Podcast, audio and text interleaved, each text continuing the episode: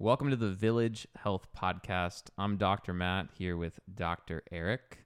And on the Village Health Podcast, we're going to be talking all about the 12 key principles and things you need in place in your life to be optimally healthy, to lose weight, to increase energy, and to really optimize your body and your yourself so you can maximize your potential in in life. And today we're going to be talking about why most diets fail and what your hunger uh, has to tell us about dieting. Yes, we're going to cut right into the good stuff because that's what you're here for. So, when you think about your hunger, is it something that is constantly derailing you, leading you to eat things that you probably don't want to eat? Or is it your single greatest tool to pick exactly the right foods at exactly the right time, exactly as your body needs them. Probably it's the former. Yeah, I would say so. And, and I think when most people think about hunger, they view it as something they just need to work around to lose weight. It's like, I just want to lose weight. Um, and I'll, you know, set up this series of rules for myself or measure my calories on MyFitnessPal and i just need to do whatever it takes to to get the weight off I think most people would probably say if they never felt hungry, losing weight would be so easy. Yeah, I'd agree with that. So our hunger really drives us and it's going to drive us somewhere. And we want it to drive us a place that we actually want to go. So let's talk a little bit about healthy versus unhealthy hunger, what the difference is. And in fact, unhealthy hunger isn't even really hunger, it's actually a signal of something completely different. And what most people experience when they experience the hunger that drives them to make really poor food decisions is not hunger, but it's their body telling them that they are in an energy crisis, that their cells are not getting the energy they need, and they're crying out, not just in the body, but even in the brain, which is a desperately energy hungry organ. And so those symptoms, we'll call them symptoms, which is different from a healthy hunger, are things like anxiety, brain fog, dizziness, fatigue, heart palpitations, headache, irritability, nausea, shakiness, sweats, weakness. It's that dull malaise, blah, hangry feeling and we feel it sometimes when we wake up. We feel it mid morning. We feel it before lunch. We feel it mid afternoon. We feel it dinner time. We feel it after dinner. We feel it late night. People in our society right now feel this way more often than not. And what their body is not trying to tell them is go eat a bunch of junk food. What it's trying to tell them is we're in a desperate energy crisis situation that needs to be solved. But the more junk food, the more snacking, the more of the kind of foods that we look for in that mode, the the kind of foods that are advertised, the uh, you know the, the Snickers bar, the five hour energy, all these different quick fixes. The further we drive that knife into the wound, and the and the worse the problem gets. And a quick way I think people can know if if this applies to them, if they're in an energy crisis, is to do a simple test. Um, can you go from breakfast all the way to lunch and not really be hungry? Like, can you arrive at lunchtime and be like, eh, I'm okay? And then can you go from lunch to dinner and the same thing, not be hungry? Um, and not have any of these other symptoms like getting lightheaded, getting irritable, getting like shaky, or getting weak. And I find that a lot of people we work with, they have that like mid morning crash where it's like, all right, I had breakfast before I left for work, and then by 10 a.m., I'm ravenous. I need my triple macchiato or uh, um, a donut or a, an energy bar, granola bar. And then lunchtime, the same thing. I mean, Snickers has has done a phenomenal job of marketing their their bar as a solution to the problem of energy, but unfortunately, that and many of the other solutions that people use are uh, quick fixes that actually make the problem worse.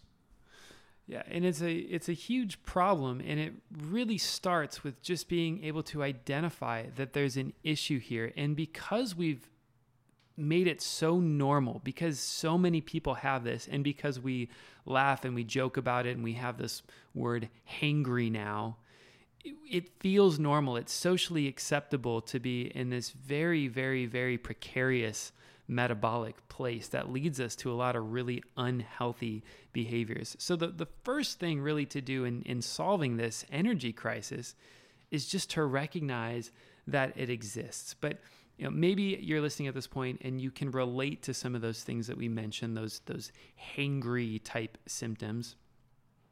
But you don't really understand why that represents an energy crisis, or, or when we say that your cells are crying out for energy, or that the brain is really crying out for energy. Maybe that doesn't immediately make sense to you. Maybe you, maybe you think of the only thing in your body that feels hunger or tells you to do something is just your stomach and whether it's whether it's empty or not. So let's get let's talk just really briefly about cells and energy and especially about the brain and energy. Yeah, um, go ahead.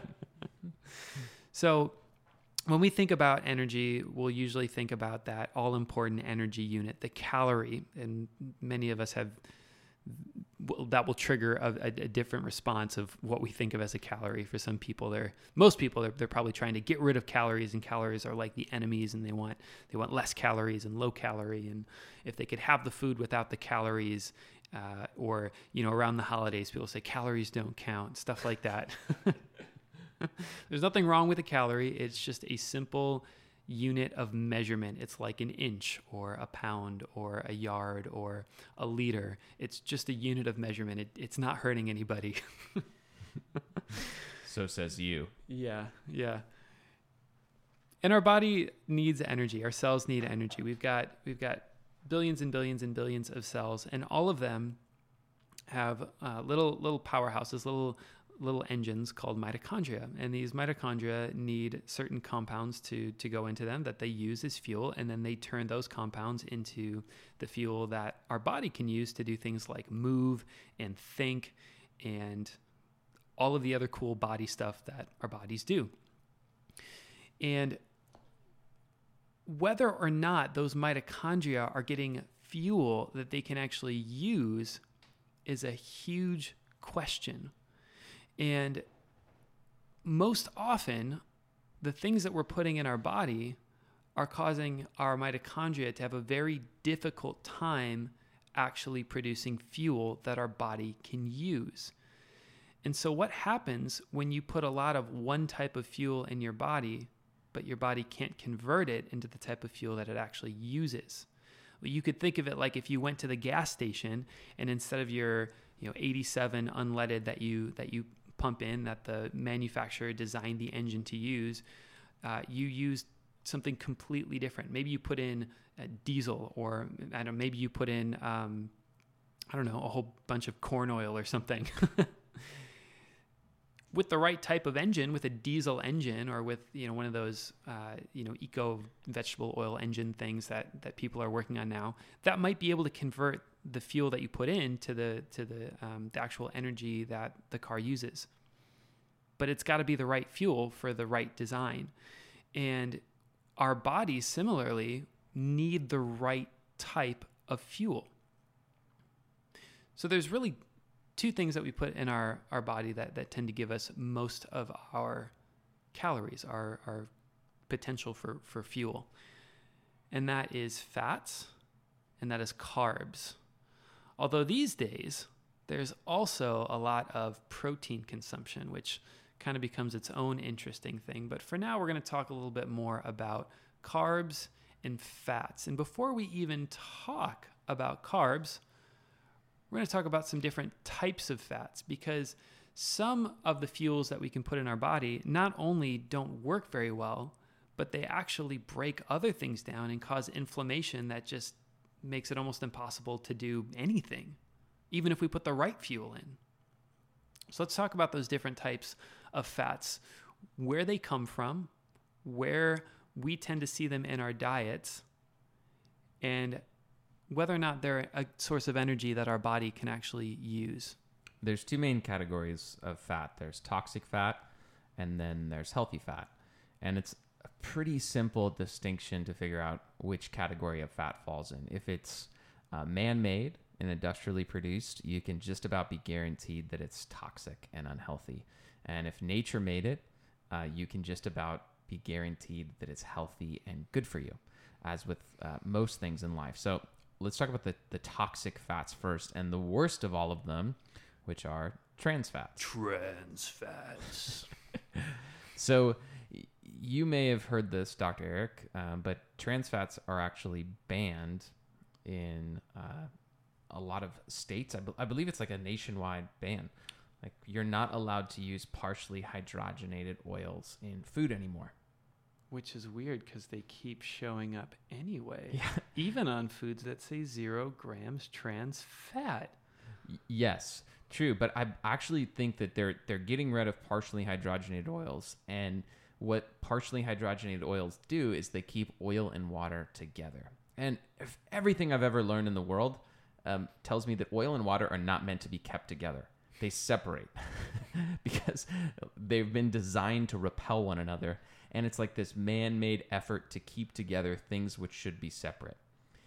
And it creates, uh, yes, nice velvety texture to ice cream and makes baked goods last for millennia. Um, but when they get inside of our bodies, they wreak havoc. They cause mega confusion, cellular damage, and drive us towards chronic inflammatory diseases. So, if you see anything that says partially hydrogenated blank oil, throw it away and run for your life. You'll see it on like microwave. You can finish the rest of your shopping first before you run for your life. Well, no, look in your pantry. look in your your fridge because this stuff is in ice cream and your freezer.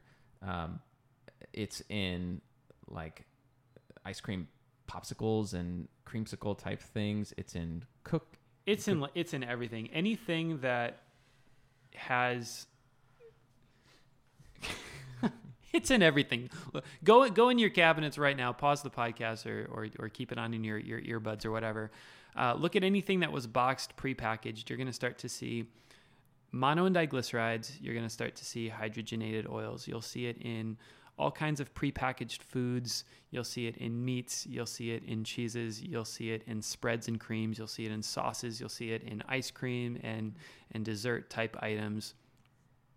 Uh, it's even in uh, uh, the the cream that Starbucks uses on all of their their their frilly drinks, mono and diglycerides. Right let there, me, you let me touch on up. that real quick. The Yeah. mono and diglyceride thing. So, the FDA said you can't have partially hydrogenated oils anymore, Mhm. and these companies said, "Oh crap, what are we going to do? How are we going to keep oil and water together to keep solving this problem of uh, food going bad?" So that's where they turned to mono and diglycerides, and those do the same thing. Uh, and I, my understanding is they don't have quite as many trans fats, but they still are trans fats, not quite enough to qualify on the label as a gram of trans fat because they keep the serving size so small. But they're plenty high to do damage within our bodies and cause us to not be able to metabolize the fat within us efficiently. And they, they wreck our metabolism, they cause inflammation, and they really put us in a world of hurt. Exactly. So, whether it is the hydrogenated or partially hydrogenated oils, whether it is mono and diglycerides, they're trans fats. You want to stay away from them. They're not going to help you at all solve this energy crisis because they're not only a poor source of fuel, they're just a wrench thrown in the whole engine that's going to, even if you tried to put the right fuel in, make it really hard for your cells to know what to do with it because of the inflammation and the confusion that they cause. So, the number one thing most Americans and people throughout the world need to do right now to start solving that energy crisis and solving all of those symptoms and that hanger that we talked about is to ruthlessly find and eliminate those hydrogenated, partially hydrogenated mono and diglycerides from the foods that Would you, they would eat. you put like the sunflower and soy lecithin in the same category? That gets a little bit confusing. Um, so once we get into the category of emulsifiers, Yeah. which is just Which an- monodiglycerides are emulsifiers? they are, they are. Um, but we can also start to get into some of the different gums, uh, all the, the guar, xanthan, acacia. There's a million different carob. There's all these different gums that function similarly, and some of them can be more on the trans fat side. Some of them are just problematic for their own reasons. Um, so for now, just to keep it simple, so that people are throwing away, you know, only 75% of what's in their cupboards instead of 99% of it. Uh, maybe we'll save the all the lecithins and the mm.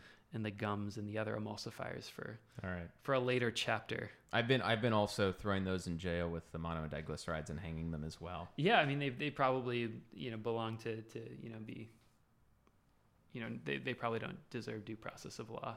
Yeah, they're they're dirty dirty criminals.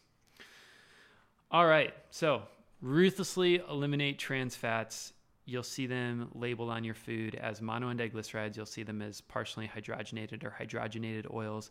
And listen, when you go out to eat or when you consume things like like ice cream out when you when you uh, have soft serve if you go to any of the the different you know dairy dessert places if you uh, get the you know creamy stuff at at starbucks or other coffee places go online they have to publish their ingredients Look for those things. You will be surprised that it is in everything.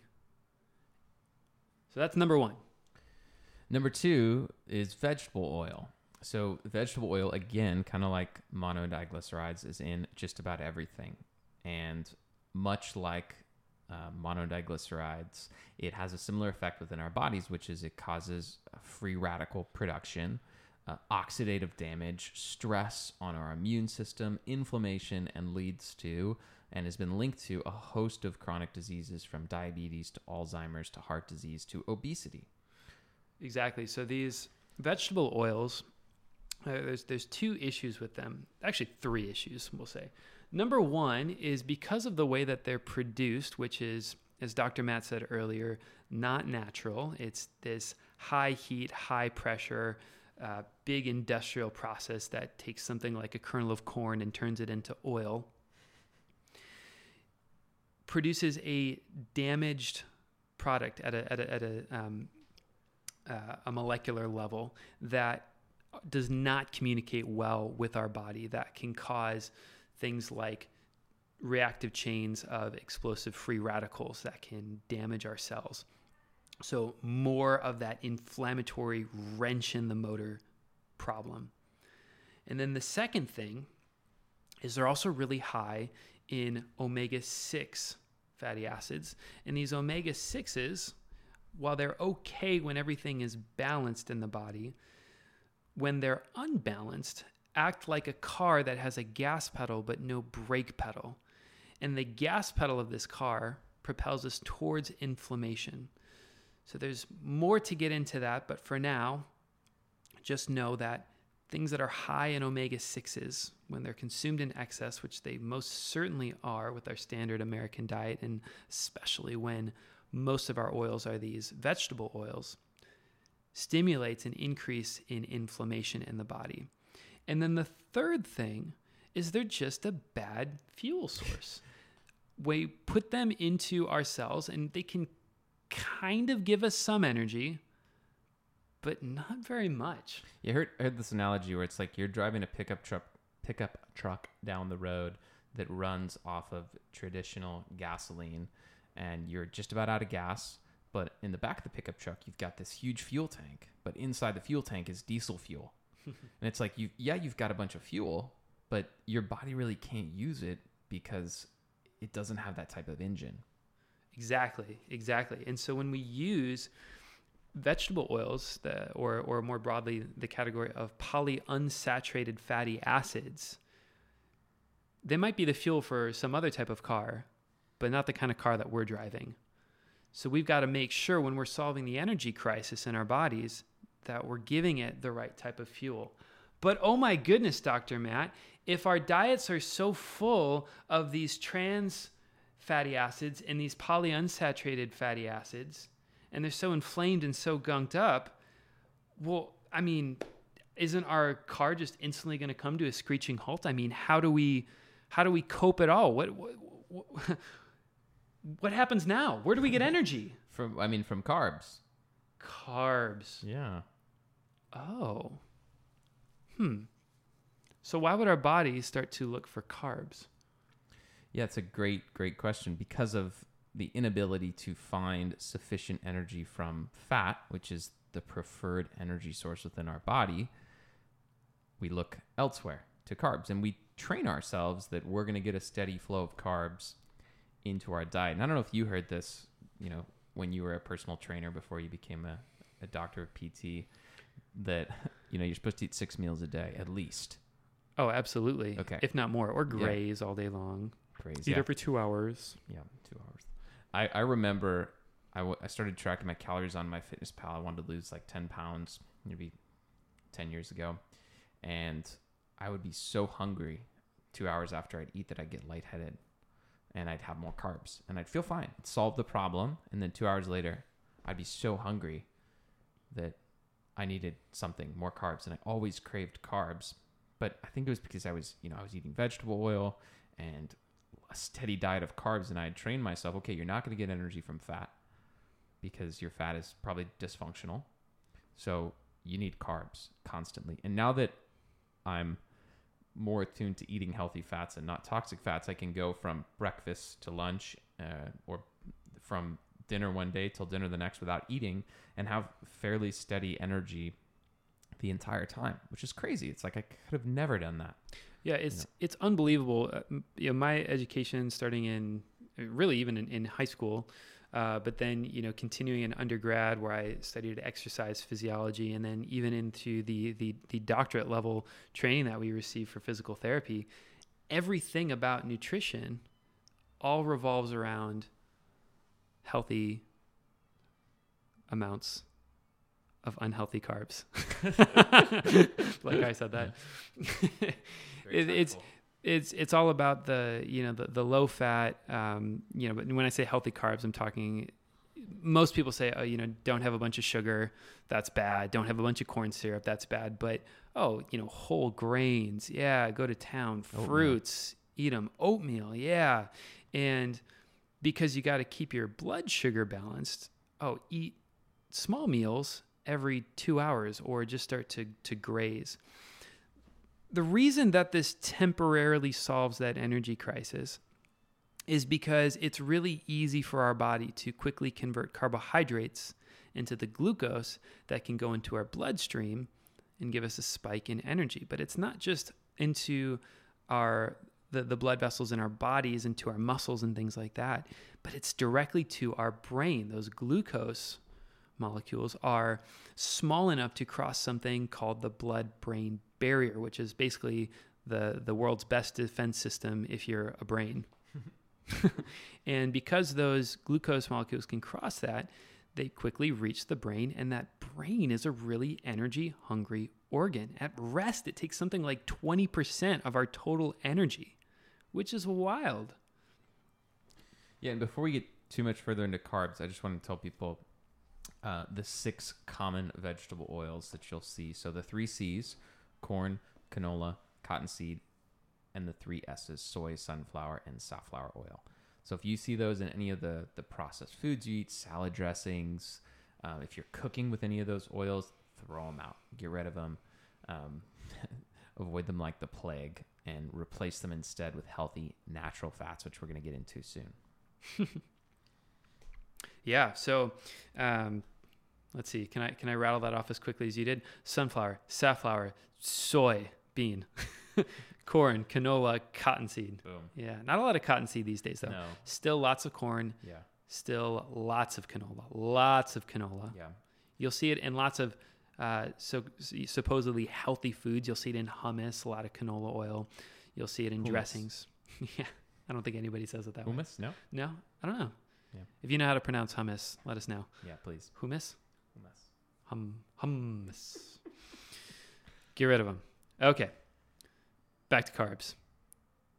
So we look for carbs because they become this quick source of energy. But the problem is that it only works in the very short term because our bodies can't hold a lot of it at any given time. In fact, the amount of sugar that your blood can hold is about a teaspoon, about four grams, which is a really small amount. That's only 16 calories worth. And then you can hold a few hundred more in your uh, in your muscles and in your liver in the form of glycogen.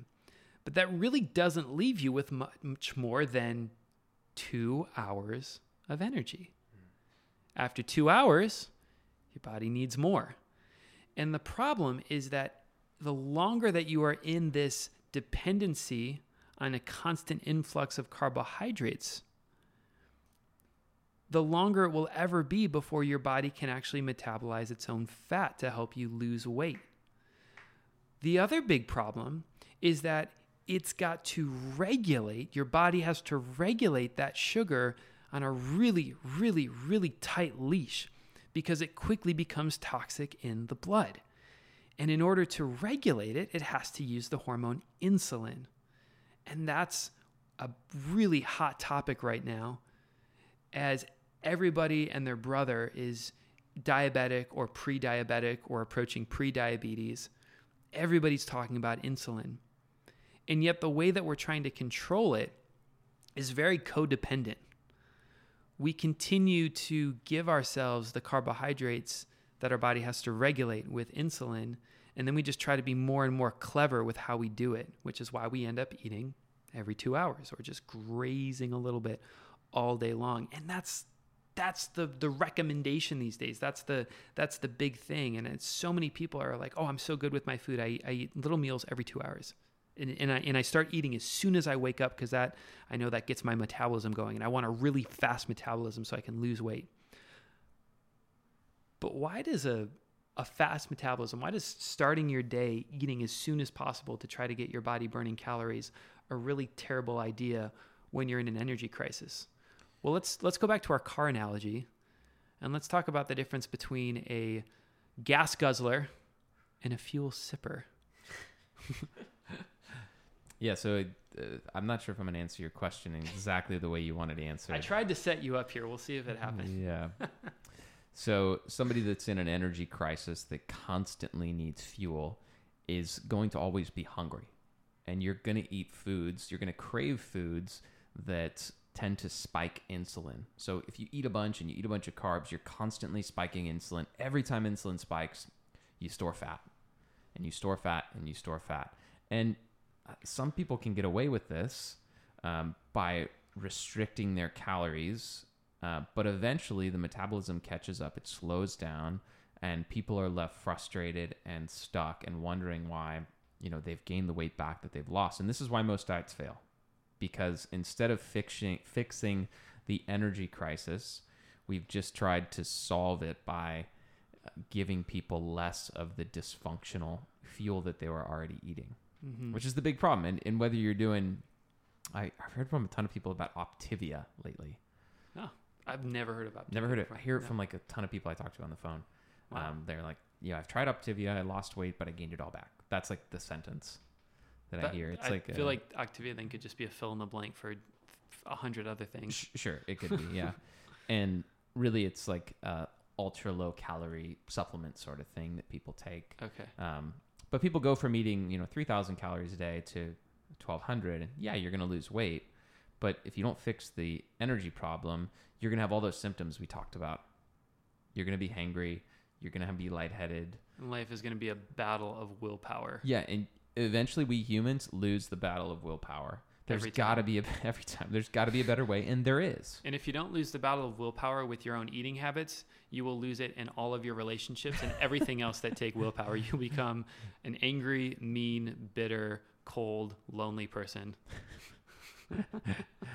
oh man! Right, how did I do with your uh, analogy about the car? Did oh, I totally pretty, drop pretty, the ball? Pretty, no, pretty good.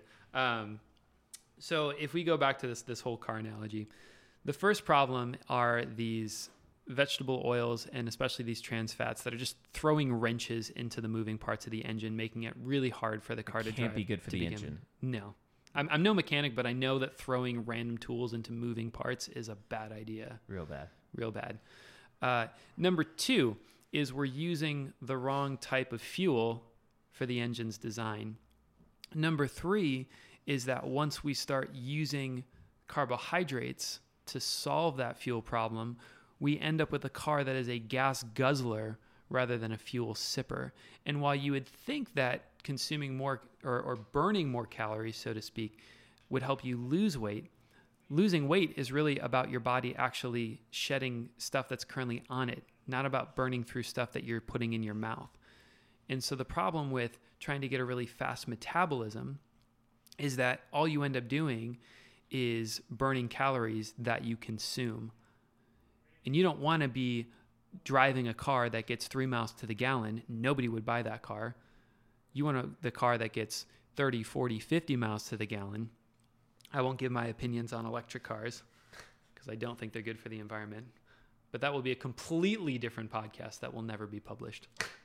All right. Anything else you want to add before we bring it in for landing and talk about what people actually should eat? Oh no, I'm dying. I have to know how can I be this efficient car? How can I get the right fuel? How can I actually finally lose weight? And how can I not have to do it while struggling immensely with my own willpower and cravings? Eat healthy fat. Eat healthy fats. Which is our first village principle. We walk people through 12 village principles here, whether they're in our, our online V23 program, whether they're in small group training, one on one training, physical therapy. We walk them through these 12 principles. And we see as one of the most important principles for losing weight, for increasing energy, for maintaining your independence and mobility as you age is eating healthy fat and avoiding toxic dysfunctional fat. So, what is a healthy fat? Well, any sort of animal or animal product that's been sourced responsibly, which we'll get into on a later podcast. Um, any sort of nut or seed, avocados, um, oily fish, um, what else? Am I missing any of the big categories? No, uh, yeah, avocados, olive oil, healthy animal products, nuts and seeds. Those are the big sources. And there's a lot of misconception out there around uh, saturated fat from animals being toxic for us. And one of the big eye openers for me was hearing that our body actually stores fat in the form of saturated fat. The fat around your midsection and your butt, it's saturated fat. That's that's what the body wants in terms of an energy source. And we've been told by the medical and the health world avoid saturated fat. It's bad for you, and instead eat toxic fat that's man-made because we've we've figured out a better way than nature to get you energy. Boy, have we. So, our bodies are designed to be very flexible and very adaptable. They're designed to be able to go even days without food with very little effect on our actual ability to use our metabolism and create energy, think clearly, act physically.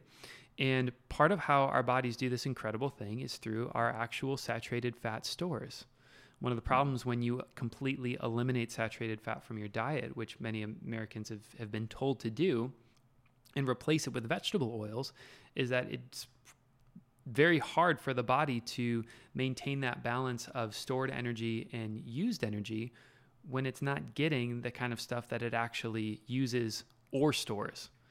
And when we consume saturated fats from things like coconut oil and uh, full fat dairy products and butter and that sort of thing, we're really consuming a fuel that our body knows it knows how to use it. It knows what it is. It recognizes it. It, it, it it's familiar. And the same thing with monounsaturated fats. And those are the ones that you find in nuts and seeds, in olive oil and avocados. And our cells, we go all the way back the beginning of this podcast, we were talking about the mitochondria, and we started talking about how those polyunsaturated fats in vegetables uh, or vegetable oils, our mitochondria don't really, they, they can't use that fuel very well.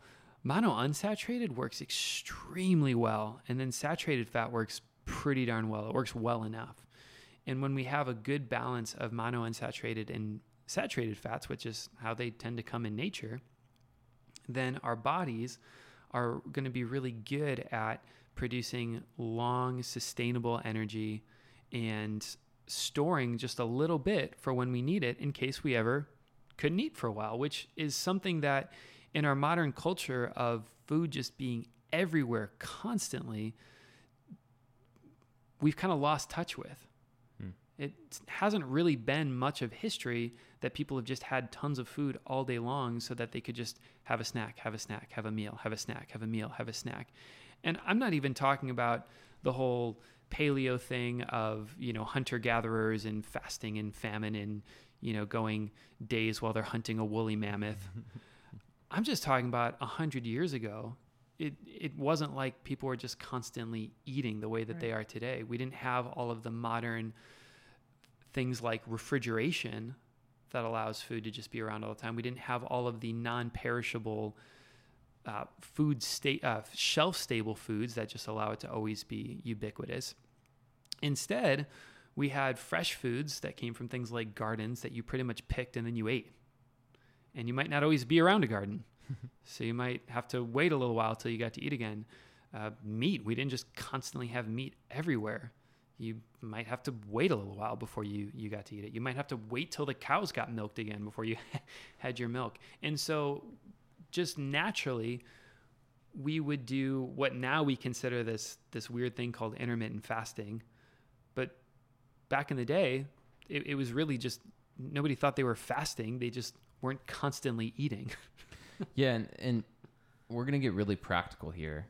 Um, because there's a very specific order that you want to go about implementing these things into your life. I, I've seen a lot of stuff about people asking, you know, should I do the ketogenic diet? Should I do the uh, intermittent fasting thing, which is very popular right now? And I see a lot of people get themselves into trouble when they just jump into either one of those. Tons of trouble. Um, like you, you, may have heard of the keto flu. You may have heard of people doing intermittent fasting and passing out. Um, and and really, if you think about it, you should at this time start to understand that okay, maybe they can't do keto and burn their own fat for fuel because they have dysfunctional fat within their body. And if you intermittent fast, you're now relying on your body fat. And if it's, you know, dysfunctional, you're you've got diesel fuel for body fat when you burn regular fuel. I don't even know what regular fuel is called. Conventional fuel. I'm a I'm a physical therapist, fitness nutrition guy, so don't know cars. Anyways, um, first first step, get rid of trans fats.